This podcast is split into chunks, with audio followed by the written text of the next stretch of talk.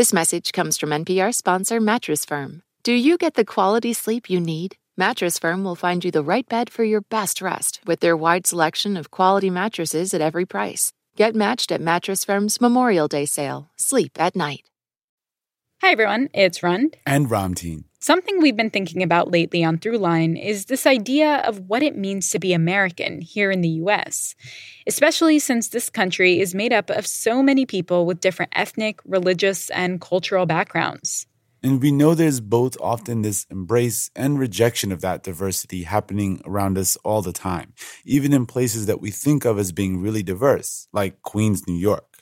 Our friends over at Code Switch have teamed up with Brooklyn Deep to present a series called School Colors, which is all about how race, class, and power shape American cities and schools. And today we want to share an episode with you that takes us to Queens, specifically the South Jamaica neighborhood. Which shows us how the battle over getting a good education is also about housing segregation. Coming up, the making of the South Side.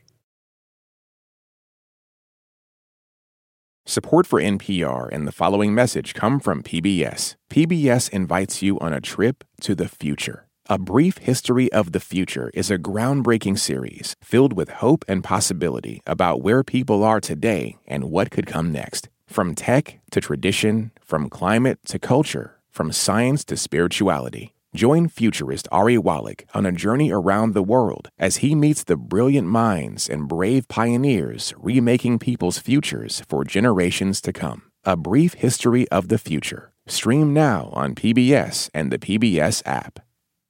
With NPR Plus, there's more to hear, like extended interviews with some of the experts we talk to at Planet Money and The Indicator. It's a mistake for economists to only think about economic efficiency when considering policies because you'll actually wind up with a worse outcome. And with NPR Plus, you help keep NPR going. Learn more at plus.npr.org. Parent after parent after parent, they were complaining and they were screaming. They were not just talking, they were screaming at them. I, I had never seen anything like that before. And, and with every parent, I disappeared more and more from my chair. I was like in front row. In 2019, School District 28 was chosen by the New York City Department of Education to go through a diversity planning process. District 28 is in Queens, often touted as the most diverse place in the world. But almost anyone in the district will tell you there's a north side and a south side. At the first public meeting about this diversity plan, parents from the north side of the district showed up in force to express their opposition. I do know that there were people in the room who were supportive of it. Of it, it was just we, we, we were a minority, maybe, I don't know, two, three people, five at most. Simone Dornbach was one of those supportive parents. Simone is white and lives on the north side. She's a social worker and a mediator. She once worked on a national reconciliation conference in Uganda to bring people together after a civil war. And still, she was shocked by what she saw that night in District 28. And so I didn't speak, and I was so glad because I just felt like I am the only person in here who actually thinks this is a good idea.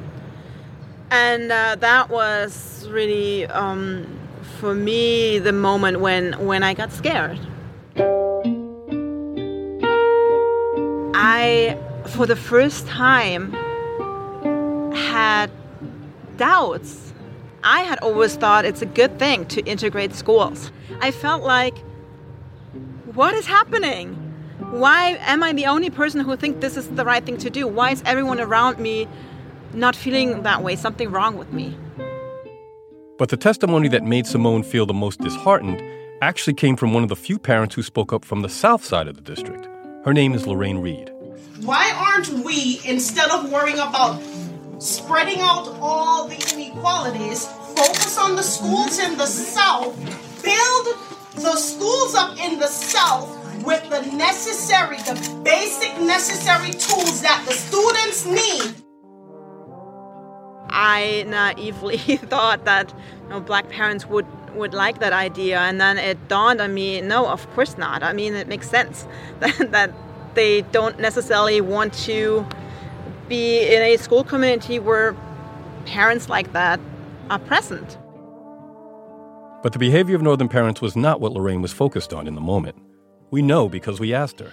I wasn't offended like some people were offended. I was like, good. They don't want us, and we don't want them.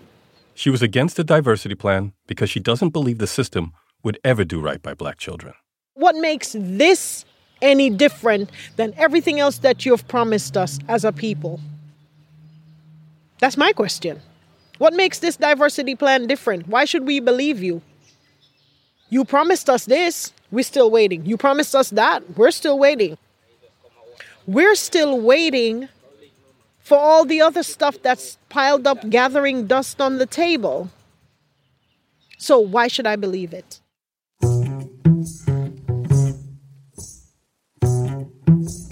From NPR's Code Switch and Brooklyn Deep, this is School Colors, a podcast about how race, class, and power shape American cities and schools.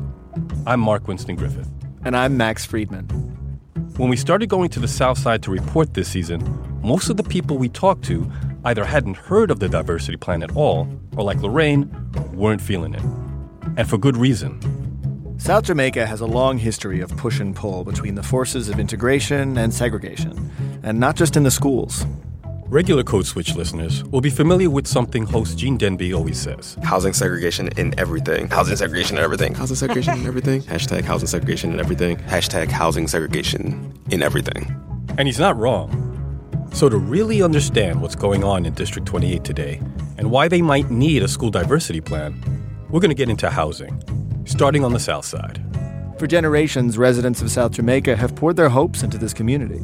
Time and time again, they have fought for equitable housing and quality schools, and they have been met with discrimination and fear. If you look at Queens now, you could say there's a long history of interethnic and interracial tolerance. Jamaica used to be a beautiful, beautiful place to live as a family. It was a fabulous community. They had an organization for every and anything you could mention. You could also say there's a long history of interracial and interethnic bigotry and hostility. And you'd be equally correct in both of those statements. The real estate people, I remember they would go around and stick notices in your door and say to the people, the neighborhood is changing. It just became incredibly nasty and vicious. I mean, you learn what real power is. In this episode, how the South Side became the South Side. Welcome back to School Colors.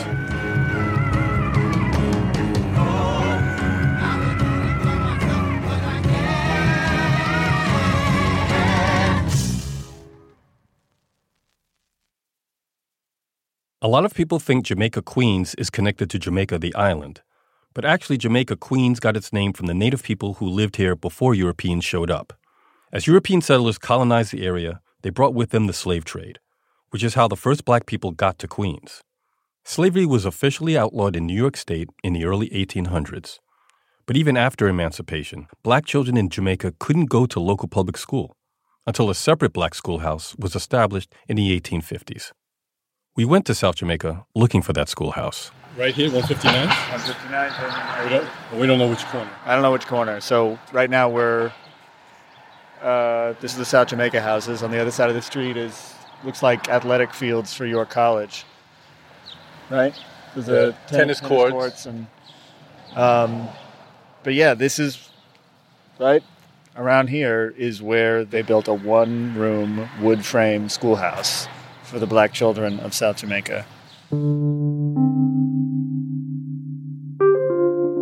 The people who established this school didn't do that out of the kindness of their hearts. It was built by white folks in Jamaica who saw a growing black community and wanted to protect themselves from those kids. By the early 1890s, the Jamaica Black School had 75 students in seven grades. They were packed into one room with only one teacher. Black parents called bullshit. I and my father and mother have paid taxes in Jamaica for 80 years. These are the words of Samuel B. Cisco, a successful black business owner and father of six.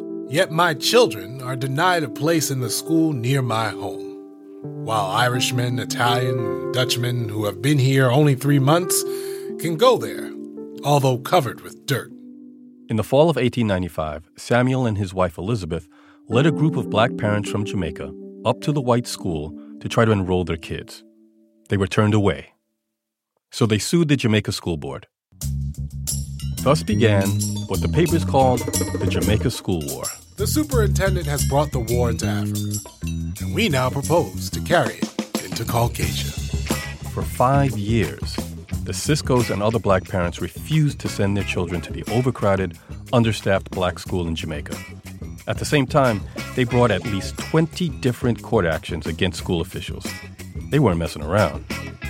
But there were consequences. These parents were prosecuted for not sending their kids to school as required by law. Samuel and Elizabeth Cisco were arrested six times in five years.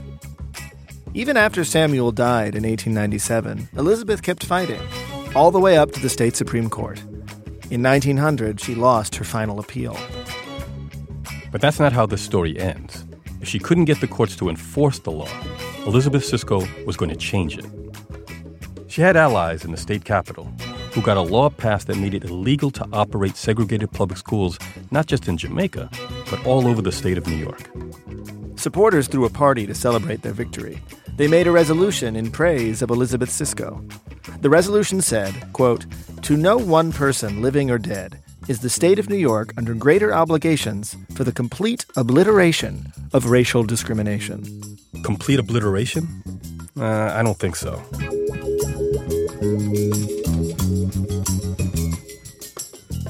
By the end of the Jamaica School War, it was the turn of the century, and Queens was about to be transformed.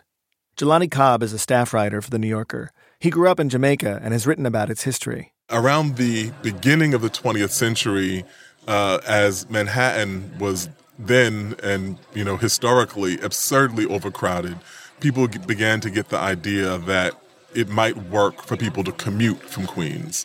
The subway was extended into Queens, forests were cleared for roads and highways, farms were sold and subdivided. And from there, Jamaica began to expand. Now, these are mostly white immigrants, you know, white ethnics, uh, who begin moving out to Queens uh, in, you know, what are almost kind of cookie cutter communities, which Queens still retains that quality now. When you look uh, at the architecture, there are these neat, almost postage stamp uh, kinds of lawns, you know, perfectly symmetrical and you know these houses that are designed that look the same way that you know a five year old draws a house with two vertical lines and a triangle on top. It wasn't just white ethnics who went looking for the Queens suburban dream. After World War I, the southern part of Jamaica started to emerge as a rare haven of black home ownership in New York City. It was reported in 1926 that black folks could buy a house for as little as 500 to $1,000 down. New York's famed black newspaper, the Amsterdam News, called South Jamaica the fastest growing Negro community in the world and the poor colored man's Mecca. One family that was drawn to South Jamaica was Gladys Weavers. I hated New York. I didn't like being confined in an apartment where I couldn't go outside and run around. Gladys was born in South Carolina in 1923. Her first taste of New York was Harlem, where her family moved into a cramped apartment. And I would cry many days standing at the window and cry. I hate this place. But when we moved down in Queens, they started, my parents started looking for a home out in Queens. It felt to look better being out in the open space where they could get a private house, no attached house, private, with a driveway, backyard, garage, and a front yard. And that's why my parents came to Queens because they was not used to being confined in an apartment. This recording comes from an oral history at the Queens Public Library. Jamaica used to be a beautiful, beautiful place to live as a family.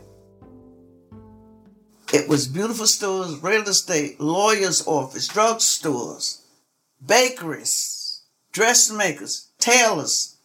Easter time, the, the boys would go and have their suits made by a tailor on New York Boulevard.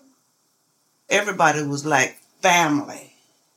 Everybody looked out for each other family. There was no such thing as the word homeless in Queens. There was no such word.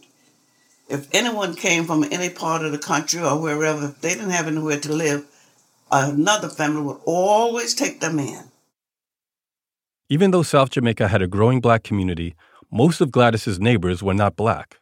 There wasn't many of us in Jamaica at that time.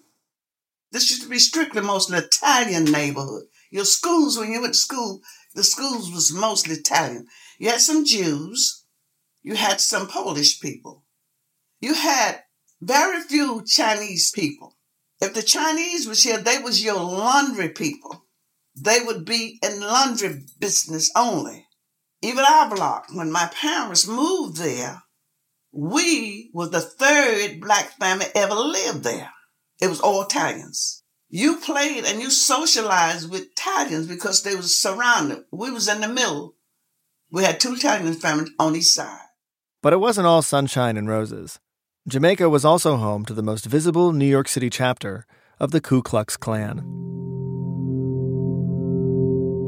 The Klan hated Catholics almost as much as they hated black people, and Jamaica had plenty of both. In 1927, more than a thousand Klansmen and women marched through Jamaica in a Memorial Day parade. When the rally turned into a riot, seven men were arrested. One of them was Fred Trump, Donald's father. The following year, on the 4th of July, a 90 foot cross was burned on Rockaway Boulevard. Uh, and so both of those things coexisted, which is not that atypical of New York. You know, both uh, the embrace and simultaneous embrace and rejection of diversity. Again, Jelani Cobb. So if you look at Queens now, you could say there's a long history of interethnic and interracial tolerance. And you could also say there's a long history of interracial and interethnic bigotry and hostility. And you'd be equally correct in both of those statements.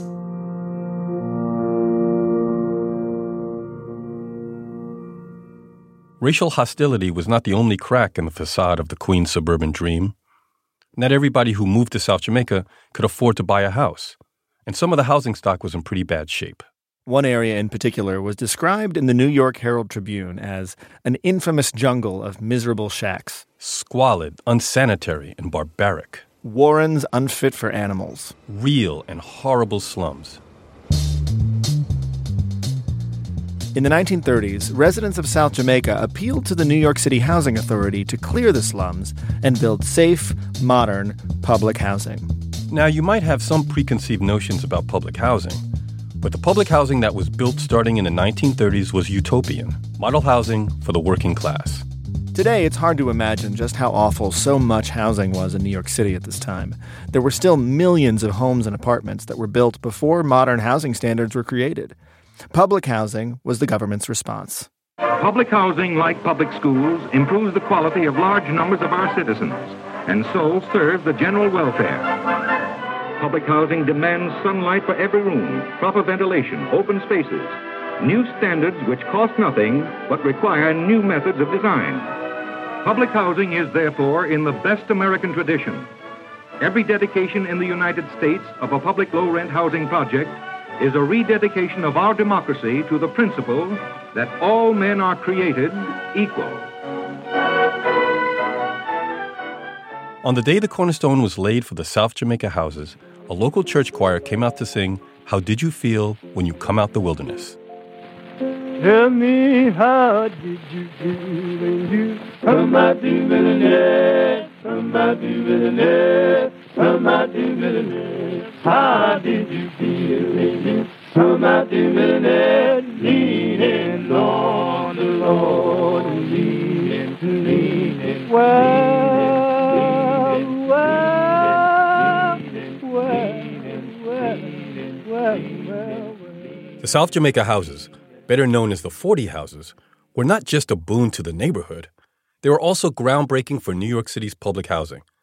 Before this, the Housing Authority had clearly built separate projects for white people and for black people. South Jamaica was different. When they opened in 1940, the South Jamaica houses were the first integrated public housing in New York City 70% black and 30% white. And the press took notice. Here's a sample of some of the coverage at the time. As a living example of the workings of true democracy, South Jamaica Housing Project daily proves the theory interracial housing will work. Contrary to many beliefs, there is no friction between the 1,500 tenants of this immense project. In a humble way, and probably without giving it a thought, the people of South Jamaica houses seem to be proving that people of different races and diverse nationalities can share the intimate life of a small community. South Jamaica is a cross section of tomorrow's America, the America we would like to see even in the far reaches of the South.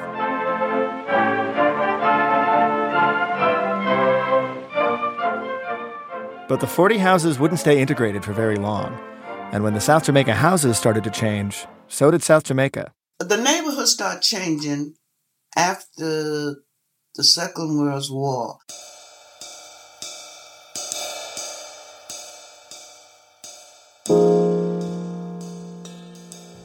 Gladys Weaver was in her 20s when the Second Great Migration began.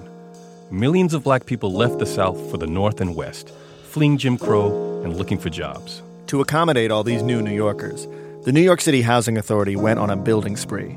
When they announced their plans to expand the South Jamaica houses, it was widely assumed most of the new tenants would be black or Puerto Rican, and some people saw their chance to make a buck.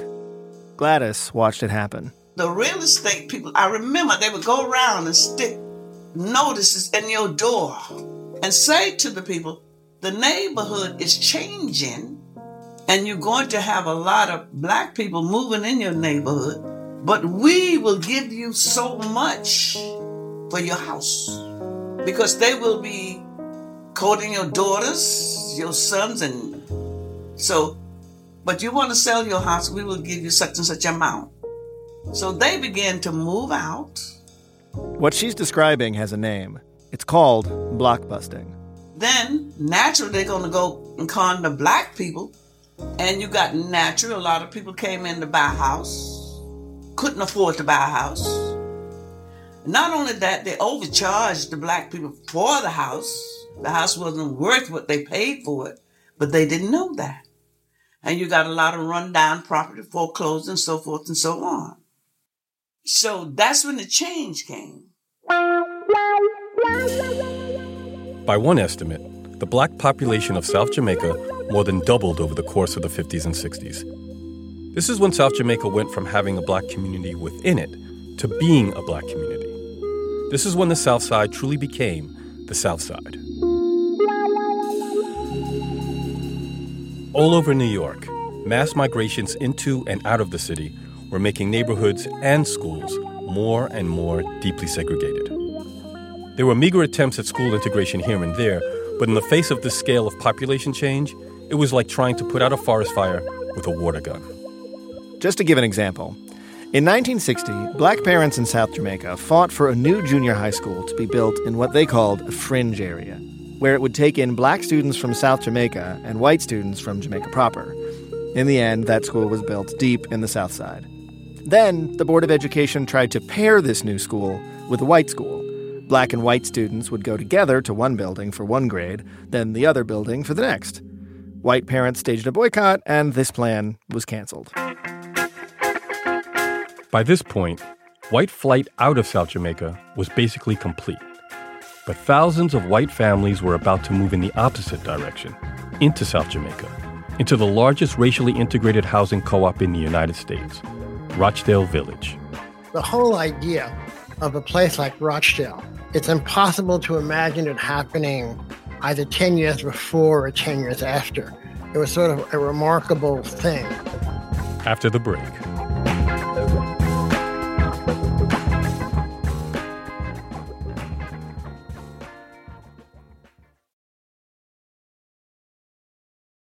This message comes from NPR sponsor Squarespace. Kickstart or update written content on any website, product description, or email with Squarespace AI, generating instant, personalized results that know and show your brand identity. Explain what your site is about, choose your tone, and enter what you need to get short or long form text. No matter the placement, Squarespace AI makes it easier to go live, stand out, and succeed online. Use code THROUGHLINE to save 10% off your first purchase of a website or domain. Pro Palestinian protests have popped up on college campuses across the country. But from the eyes of students, what are we missing? From the outside, these protests are painted as really violent when that couldn't be further from the truth. I'm Brittany Luce, host of NPR's It's Been a Minute, and I'm inviting you to hear from student journalists who see what the rest of us cannot. On It's Been a Minute from NPR. If you want to know what integration in South Jamaica could mean for black people, have a conversation with Cal Jones. What integration was about wasn't just living with other than blacks, but it was about improving one's environment. That's what integration helped do because we were fully aware if you lived in an all black community, we know because we lived prior to coming to Rochdale in an all black community, and we knew that the schools weren't as good. Cal Jones is 93 years old. He was born and raised during the Great Depression. My father was not a formally educated man, so he had trouble finding a job, especially during the Depression, because there were very few jobs anyway. So we were always, I lived all over New York, just one step ahead of dispossess. Living that way, watching his father, he learned a few things. When you're poor and black, in order to make it out of poverty, you have to be aggressive. You have to reach out. You, you know, you can't afford to sit back, or that's where you'll stay. When Cal got married, he and his wife lived in Harlem. And right across the street was like a beautiful school, right? Literally across the street. So, hey, got it made. But then, uh, as we started checking, and, and my wife Dolores used to always check the reading scores in the papers that would come in the Times, and you know. Turns out, the reading scores for that beautiful school across the street were low, so they started looking for other options. Because I recognized the importance of not having an education through how my father, what he went through in trying to earn a livelihood. So, if any children of mine, I got a responsibility to see that they get a good education. The city was running small scale integration programs. Some children got the opportunity to leave their neighborhoods to attend schools that were whiter and better resourced. The shorthand for this was busing. But Cal was very aware that certain white communities didn't want black kids coming in, and they would make that known. If you talk about busing, hey, that may not be just a walk in the park. So the other option was to move to a neighborhood with better schools. Cal worked for the city of New York as an auditor for big construction projects. So I knew about housing and what was going on. That's how he heard about a new development in South Jamaica, Queens, called Rochdale Village. Rochdale was going to be the largest housing co op in the United States at the time almost 6,000 apartments, roughly 25,000 people, and it was planned to be integrated. When Rochdale was being built, I asked my wife, hey, you think you want to go all the way out there? Because that was way out. I mean, I was 15 minutes. I worked in the Muni building, okay? I was like 15 to 20 minutes from work. Rochdale was an hour and a half each way and two bus fares. But I mean, that's the commitment that we made for a good education for our kids.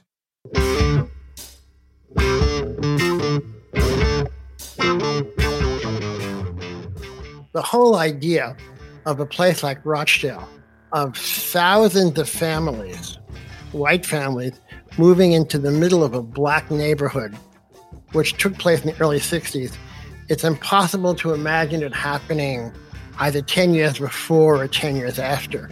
It was sort of a remarkable thing. Peter Eisenstadt is a professor of urban history and African American history. He also grew up in Rochdale Village, and he wrote a book about Rochdale, calling it New York City's great experiment in integrated housing. Everything about Rochdale was intentional. Rochdale was built by the United Housing Foundation, led by a man named Abraham Kazan. Both Kazan and his organization were products of the Jewish labor movement. Uh, he was an anarchist, and anarchists were trying to create a new world right now by building cooperative institutions where it's owned by the people. The United Housing Foundation did not discriminate based on race, religion, or ideology, unlike many of the biggest private developers in New York City at the time. But the UHF usually didn't do much advertising to fill their co ops, they relied on word of mouth. So the residents shared a certain profile. The people living there tended to be Jews, often left wing Jews, Jews associated with the labor movement. Which meant that policy or no policy, the co ops were mostly white. But by the early 60s, the UHF was sensitive to criticism and eager to prove that their co ops could be more inclusive.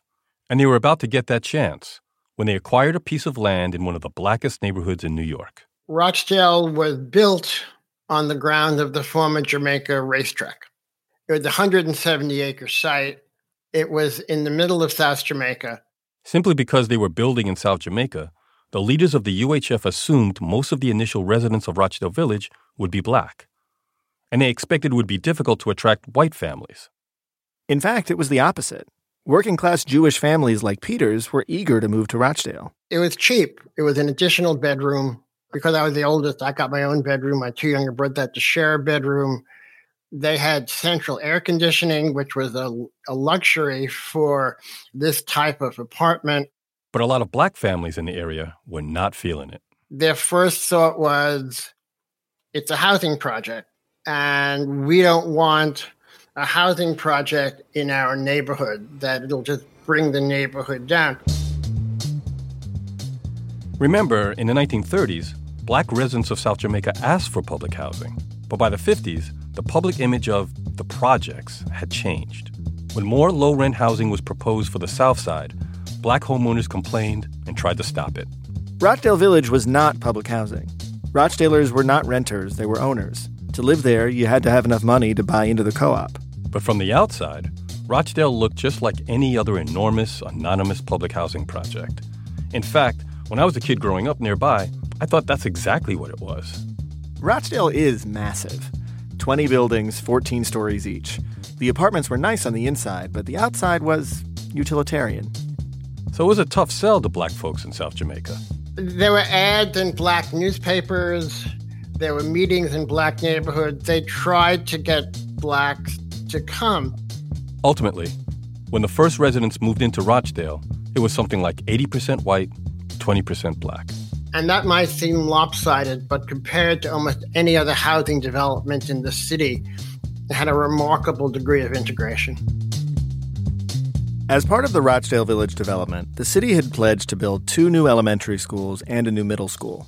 When Cal Jones decided to move from Harlem to Rochdale, he had his eye on those schools. The United Housing Foundation was building it, and it was going to be 85%, if not more, Jewish. And me being a New Yorker, I'm familiar with the different communities in New York, okay? And most Jewish communities had good schools. So that, that's, that's the rep that the Jewish community had in the black community for those who were concerned about education, okay? And it was pretty accurate. Just out of curiosity, uh, what what did you or what do you chalk up to? You know, when you say Jewish communities have good schools, why is that? Well, you probably could answer that better than I could. But here's here's my thoughts on it. It's because the Jewish community had far more power in New York than the black community. And pretty quickly, he was proved right. Actually, even before Rochdale opened its doors. If you think about if you think about the, the power, of people power, if, if you know, uh, in the right circumstances, I don't know that that's ever been done before. Well, You're getting three school buildings and a library within the space of a couple of years when there was nothing. It's amazing. Before moving to Rochdale, Herb Plever had been living with his family in Bedford Stuyvesant, Brooklyn, where the first season of this show was based. In the early 60s, Bed-Stuy was a hub of interracial activism around education.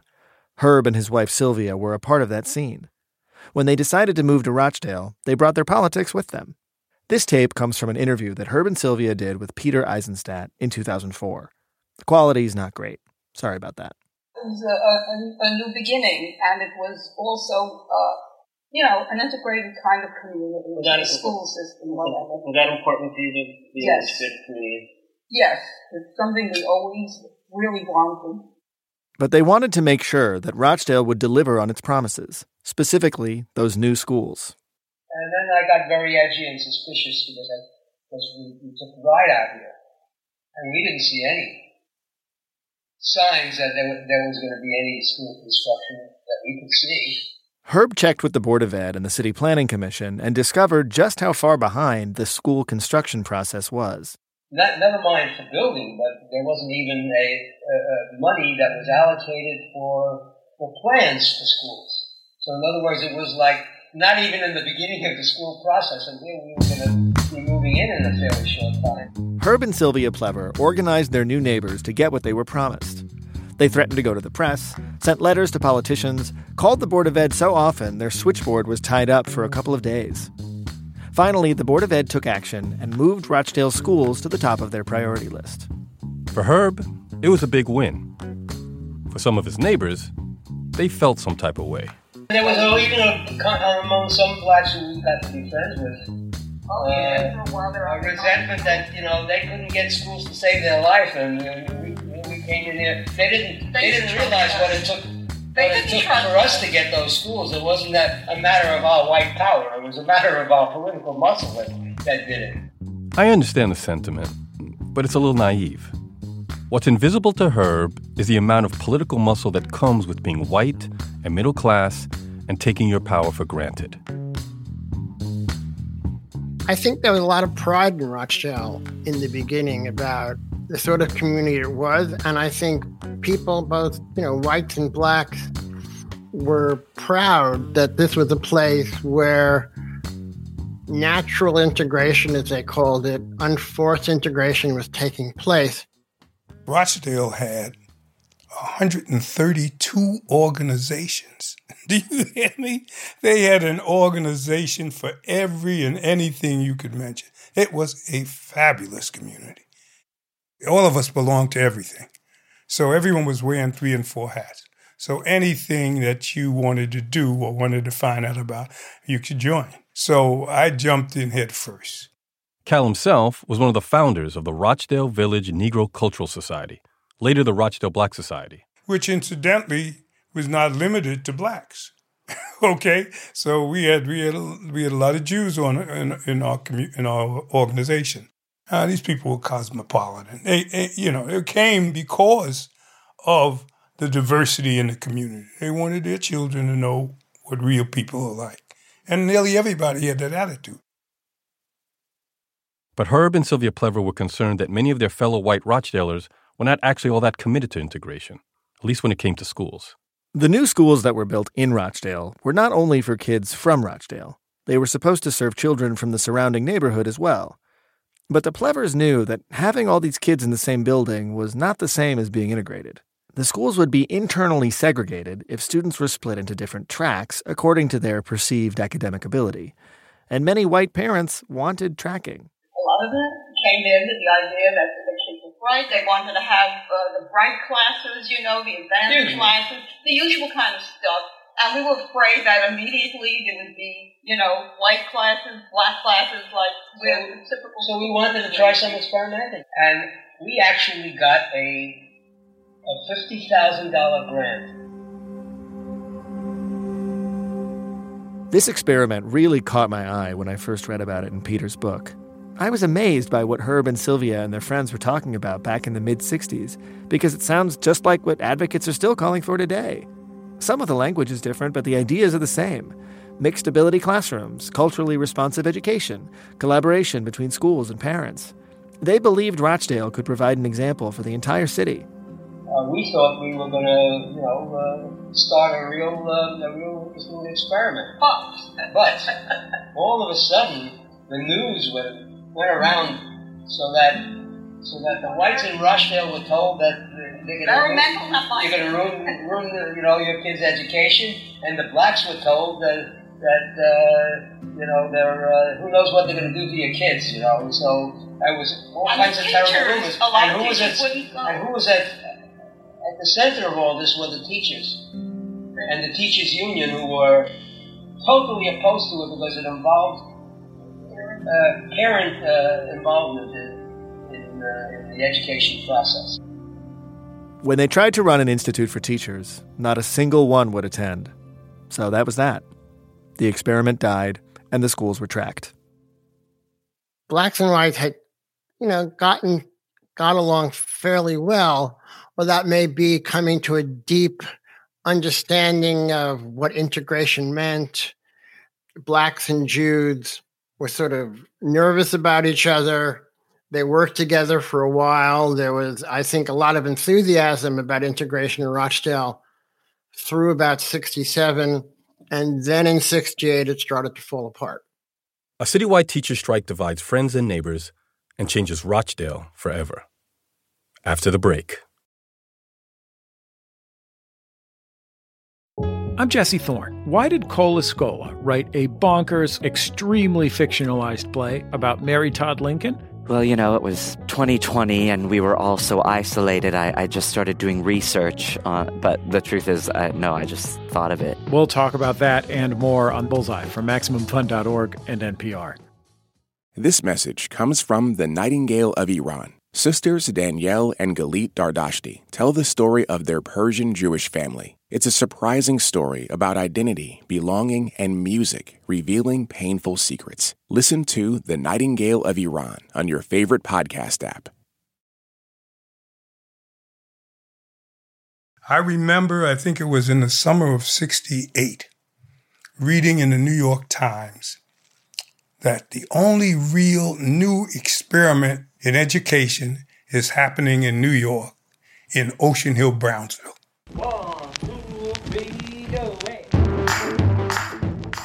In the last season of this podcast, we spent two full episodes on this experiment in Ocean Hill, Brownsville, Brooklyn, and the citywide teacher strike, which brought that experiment to an end.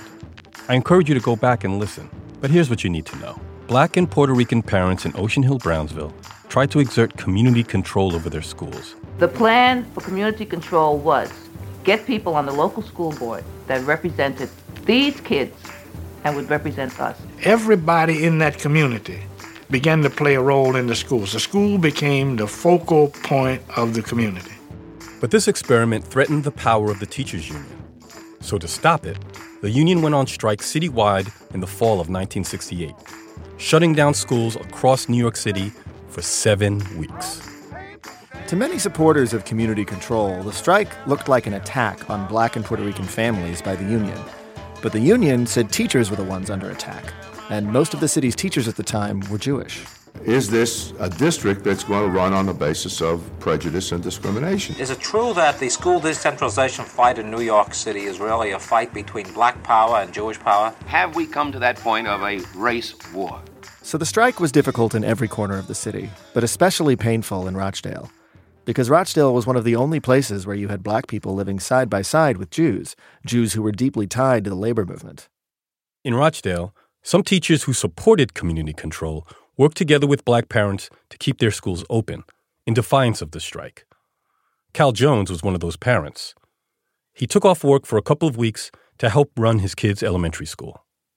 Cal understood why most of his neighbors were standing with the union, but he still felt betrayed. We had some pretty down union people. They knew what was going on. That's what made it bad. It was a very enlightened group of people living in Rochdale. Whether they did one thing or another wasn't due to ignorance. Maybe in that they felt too weak. I know some people say, hey, man, I can't fight it. You know, that was a lot of pressure. But the thing about the strike, it was like, which side are you on? You couldn't be in the middle. And we were in a bind.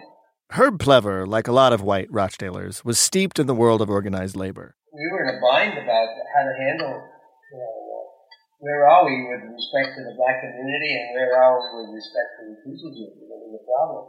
Ultimately, Herb and Sylvia chose to stand with their black neighbors. We, we opened the schools. And you kept the schools open. It was terrible. It was terrible. I mean, to participate in a, you know, in a, what, what, what, the, at least on the face of it, looked like an anti-union act. There were friends of ours who wouldn't talk to us. It was like a cleaver. It just divided people. You know, neighbors saw neighbors who had been working closely together on different sides of the picket lines.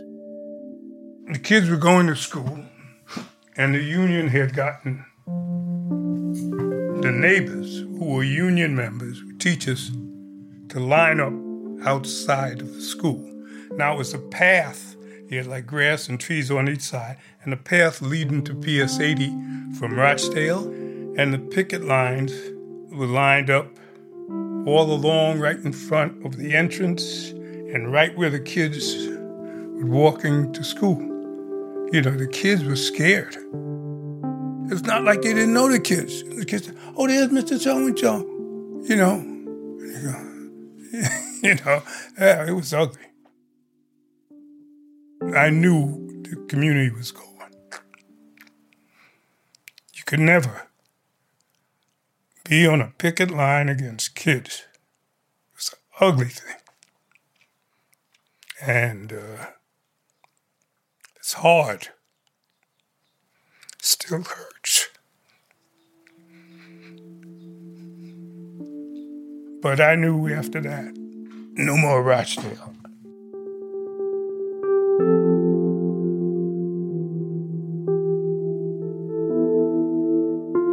After the strike, talk about integration just sort of died, you know. Whatever sort of tenuous building of bridges there had been before, they were largely severed because of the strike. And in a place like IS 72, the intermediate school, it completely split the faculty in half. It just became incredibly nasty and vicious. Teachers didn't speak to each other for months. Everybody remembered who was in, who was out, who said what. And that had an effect on the kids. Peter Eisenstadt was in high school by this point, but his younger brothers were at IS 72. The school spun out of control, you know. My brothers would come home and say they were pushed down the stairs and they were attacked with pins and everybody learned to hold their bladders from like 8.30 in the morning to 3 o'clock at, uh, in the afternoon. Universally it was just seen as a dreadful school. And i really do think the deterioration of is-72 led to white people leaving in large numbers and black people left as well. But almost all of the people moving into the apartments were, were, were African American. It wasn't just the schools. Crime was going up all over the city. There was crime, you know. I don't remember living my life in fear, but like everybody else, you sort of knew where to go, where not to go, and what time to do it, and you you became protective and wary. Many of the organizations in Rochdale faded away. The politics of the co-op got ugly and frustrating. And at some point, these things begin to snowball. People who wanted to stay just felt the community was deteriorating with more and more people moving out. Herb and Sylvia Plever never left Rochdale. They liked their apartment, they liked their neighbors, the price was right, they were comfortable. But they were the exception.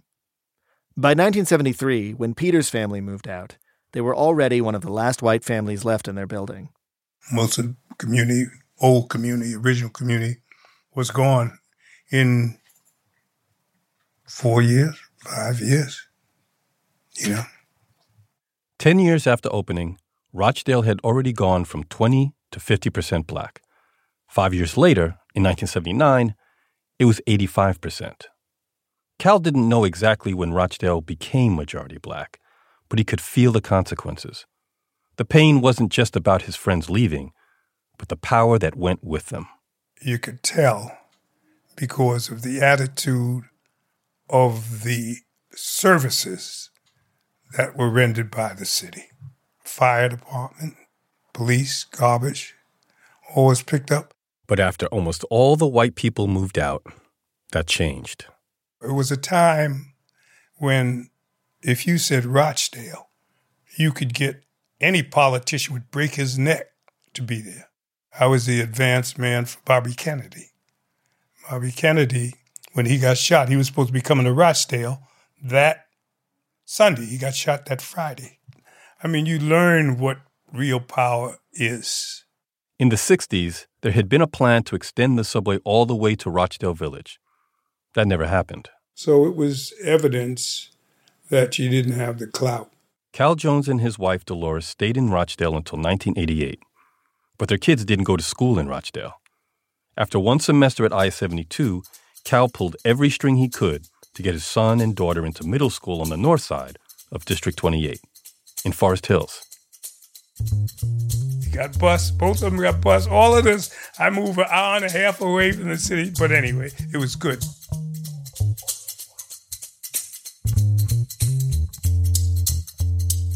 It's hard not to mourn the death of the original Rochdale idea.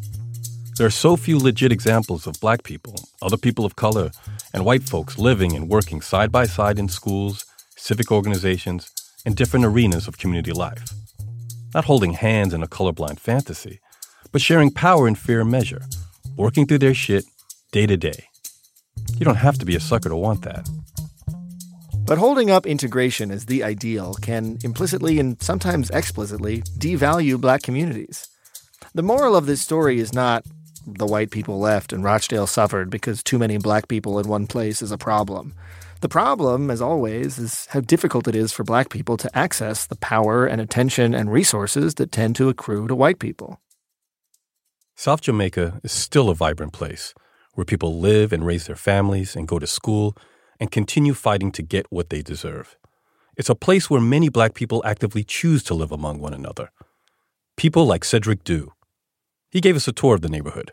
Basically, I thought we would start on the um, on the Sutphin Boulevard side. Okay. Um, and, and Sutphin Boulevard basically takes us through the area where most of what I call the modest middle class live. These are this is where, like when you, you talk about being in the heart of it all, like this this track right here separates the projects from the houses. Cedric is the executive director of the Jamaica YMCA. He moved here in the 80s and set down roots because this is where he wanted to be. I saw black politicians. I saw uh, people of color, you know, living in their homes, and, and I didn't mind the project because I come from the project. So for me, it was like, okay, this is even better because now I get to buy a house and be, and still be connected to to my people. That's what I've always wanted. I've always wanted to live and be connected to the people that I grew up around, and I'm very comfortable here. A lot of people move into a home and they think they're moving away from. You don't move when you move into Southeast Queens. You move into it all.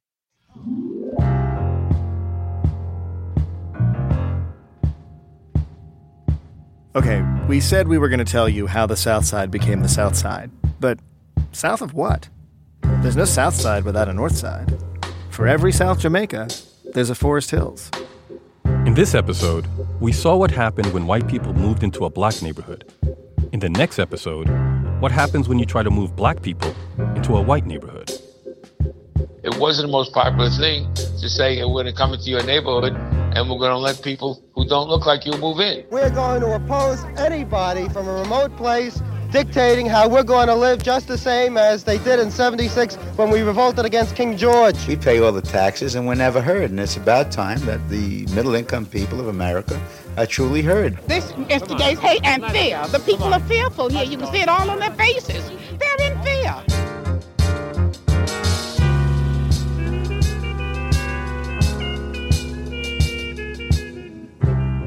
School Colors is created, reported, and written by me, Mark Winston Griffith, and Max Freedman.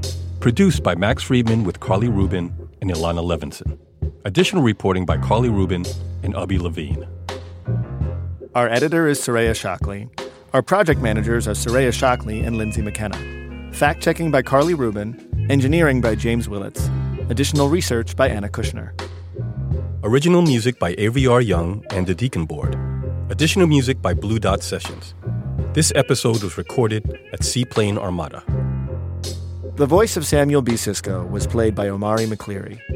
The interview with Gladys Weaver was conducted for the Queen's Memory Project by Barbara DeYoung Ezel and Marguerite Louiseau. Special thanks to Manny Martinez, Janet and Gary Hawkins, Greg Mays, Fred Mays, and Kenneth Toole. We are indebted to the work of historians Carleton Mabee, Nicholas Dagen Bloom, and of course, Peter Eisenstadt. Thank you to Leah Donnella, Steve Drummond, and the entire Code Switch team. Thank you to our executive producer, Yolanda Sangweni, and NPR's Senior Vice President of Programming, Anya Grundmann. Season 2 of School Colors was made possible by NPR, the Spencer Fellowship in Education Reporting at Columbia University, and by the Brooklyn Movement Center. You can listen to the first season of School Colors at schoolcolorspodcast.com or wherever you get your podcasts. Until next time, peace.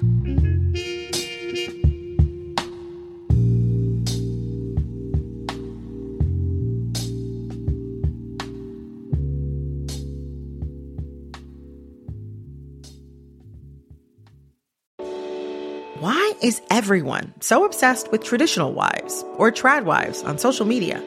This week, we're talking about the viral videos of women making marshmallows and mozzarella from scratch, and how behind the sheen of calm kitchens and cute fits, there's some interesting pessimism about our modern world.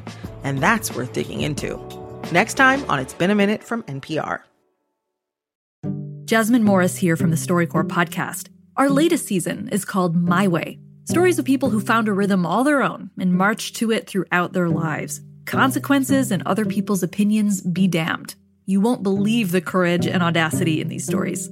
Hear them on the StoryCorps podcast from NPR. I'm Rachel Martin. You probably know how interview podcasts with famous people usually go. There's a host, a guest, and a light Q&A.